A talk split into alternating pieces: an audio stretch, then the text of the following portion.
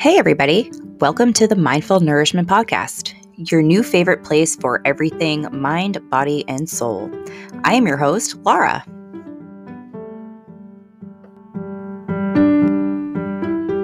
Hello, and welcome to the first ever episode of the Mindful Nourishment Podcast. Again, I am your host, Laura, and I am so happy to be here finally this podcast has been a long time coming for me. It's been an idea in my head for many years, and finally just decided to go for it. Didn't really know what I was afraid of because this is super easy and it's fun. I get to talk in front of a microphone and people listen to me. That's, you know, that's like my dream. Um, for today's first episode, I really just wanted to give you an idea of what to expect and also just a little bit about myself as your host and your guide through this mindful nourishment journey. So, I was raised um, in Boston, Massachusetts, where I still reside right outside the city. And I had what you would call a pretty normal childhood family of four, you know, two half siblings, um, very happy upbringing. I had everything at my fingertips. I was daddy's little girl. I could do no wrong. I was constantly being praised for being the cutest. And that just is something that really stuck with me throughout my life and definitely made me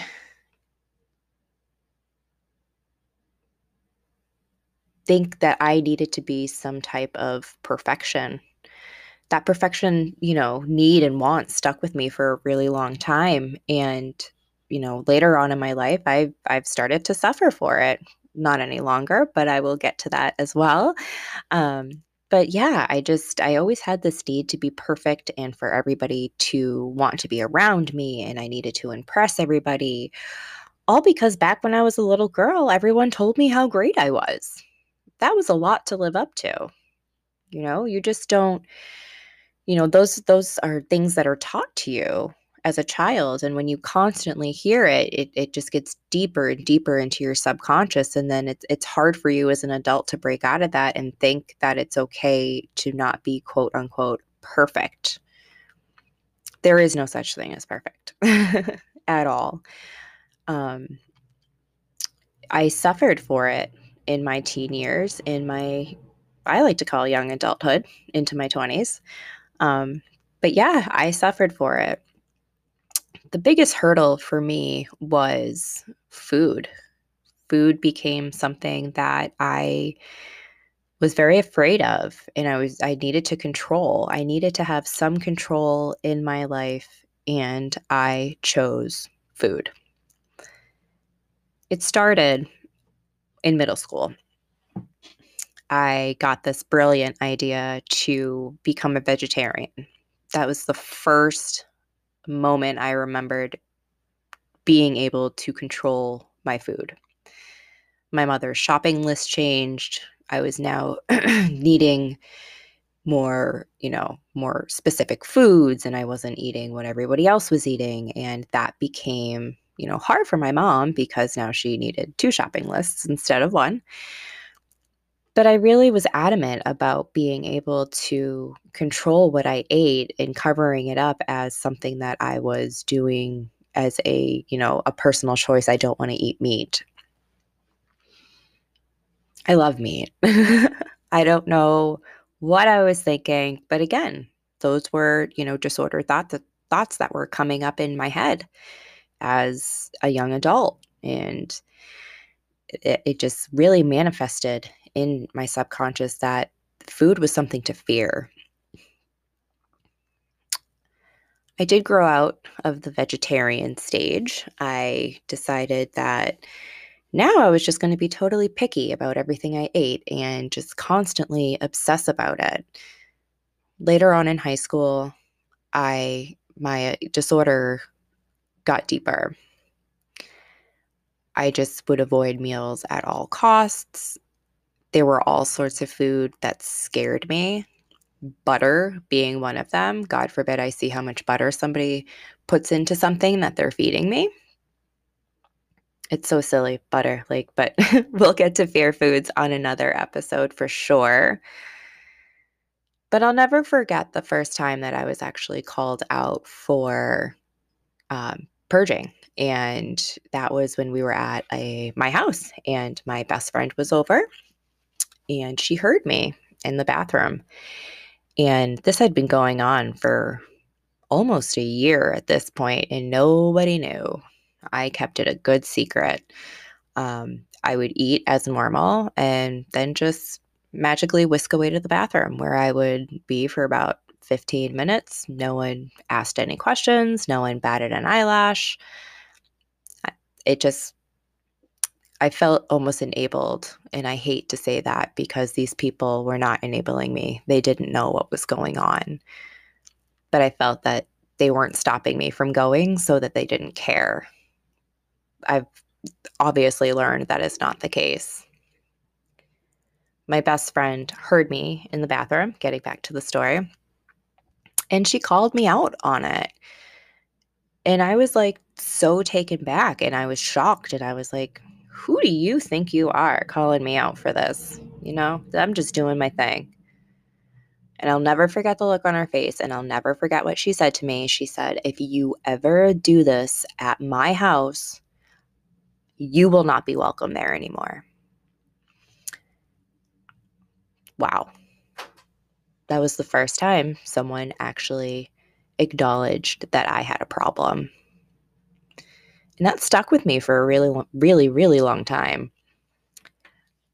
And then I got into a relationship. And of course, everything's all butterflies and rainbows and everything's great.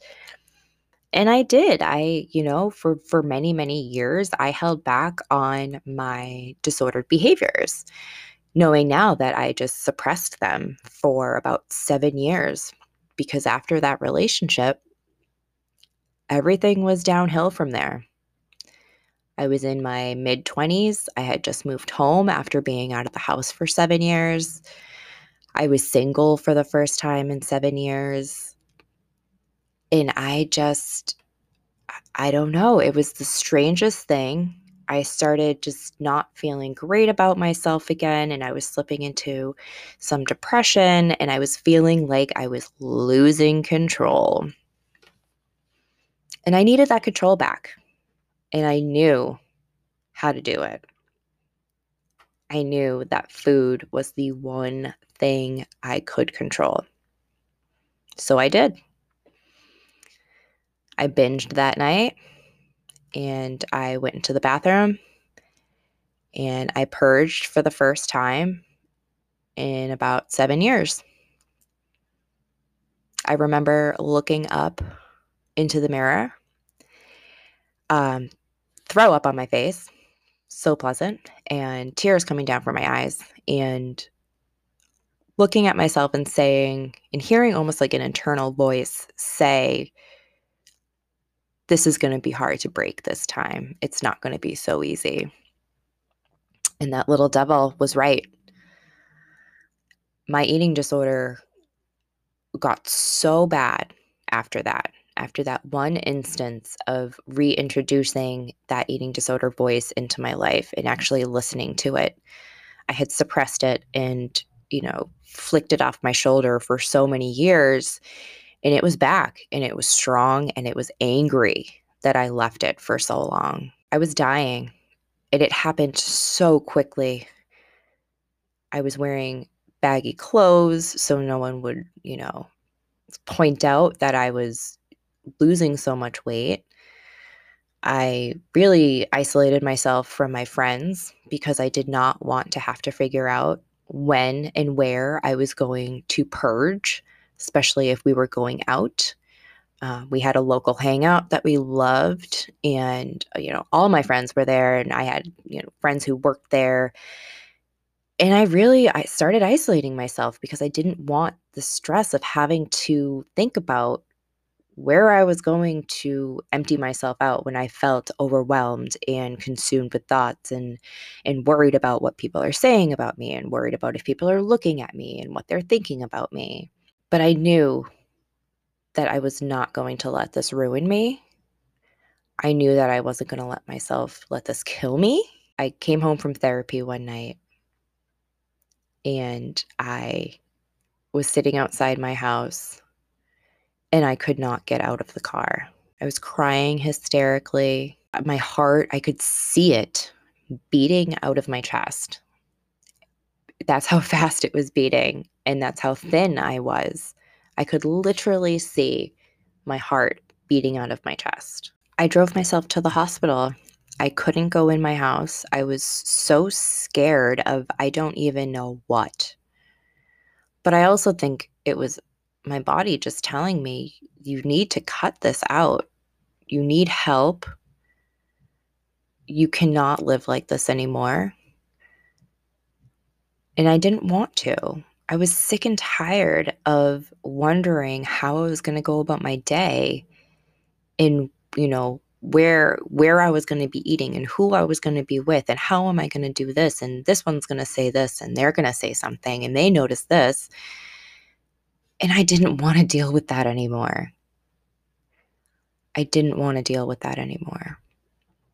So I drove myself to the hospital. I called my best friend. She called my mom. And within 15 minutes, both of them were there. The doctor had told my mom that at this point it was pretty dire situation. I was so malnourished at this point that I almost had a heart attack at like 26, 27 years old. I almost had a heart attack. I almost died. I went home that night from the hospital feeling so defeated.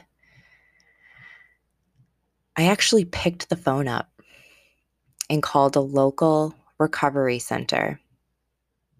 That was the scariest phone call of my life within a week and a half, I was starting treatment. And I felt I felt I was starting to feel fulfilled and that, that there was hope for me and that I was going to beat this and I was going to do it the right way this time instead of suppressing the feelings that I had had for so long. I spent a month at Walden Behavioral Center, Recovery Center out of Waltham, Massachusetts. The program completely changed my life. I am forever grateful for the time I spent there and the things that I've learned, and just really learning to trust myself and my body again. I used to be so afraid of cooking and, like I was mentioning before, foods. Girl, I am not like that. Or boy, I am not like that anymore. I love to eat. I love to cook. I think of it as like my blank canvas and all the things that I can create with it. And I get so excited to go food shopping. And these are all things that, you know, over the years, I've I've still had to implement and work on. You know, one of um, you know my my life coach and one of my favorite coaches of all time, um, Melissa Impet, you know, tells me and tells all of her clients this is life work. You know, when you start to make that shift, it's life work. And the same goes with recovery, it's life work. It's not going to just change automatically overnight. You have to work on it. You have to make the changes yourself. You have to implement them and you have to be consistent. And that's how I took my my recovery. I was super consistent with it. I showed up every day. I stuck to my guns when I, you know, promised myself before I started I wasn't going to binge and purge anymore or just purge in general. I wasn't going to over exercise. I wasn't going to body check myself as much anymore. I really, really committed to my recovery. And I'm so proud of that. And now I'm just at the point where I want to share that with people. And, you know, what I've done over the last seven years since I got out of recovery, I want people to know what I've done so I can help them get there too. And you know, maybe something I tell you in one of my episodes will resonate with you. And that's all I want.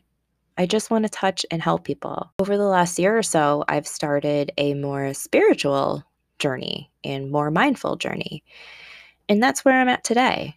And that's what I've implemented into my recovery. And I will tell you, I have grown so much in just the last six months.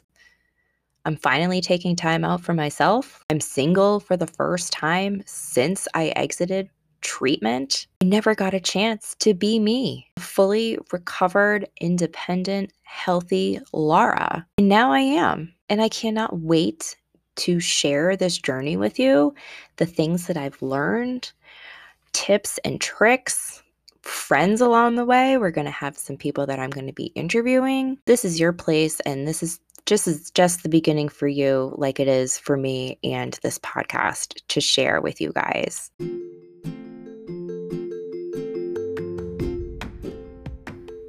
My biggest hope with this podcast is to create an environment and a community for you all to come here and feel comfortable and learn something. And if you've got a story, let's talk.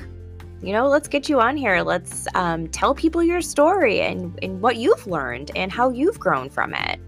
Everyone has something to say, and everyone should be heard. And that's truly what this podcast is all about is letting you guys hear my story in just ways that I have completely become an enlightened individual. I love my life, and I'm so happy to be able to share this with you. This truly has been a passion of mine for quite some time, and I just have not gotten to do it. And I was so nervous. But here I am, finishing up my first episode of the Mindful Nourishment Podcast. And I already can't wait to come back. With that being said, thank you guys so much for joining me today. Please subscribe to my channel. Please subscribe to my podcast. Listen to me wherever you listen to your favorite podcasts. Send me messages. Find me on Instagram. I'm at underscore Laura Barahona underscore. That's L A U R A B A R A H O N A. Thank you again so much for joining me today, and I cannot wait to be back here behind the mic sharing my story with you.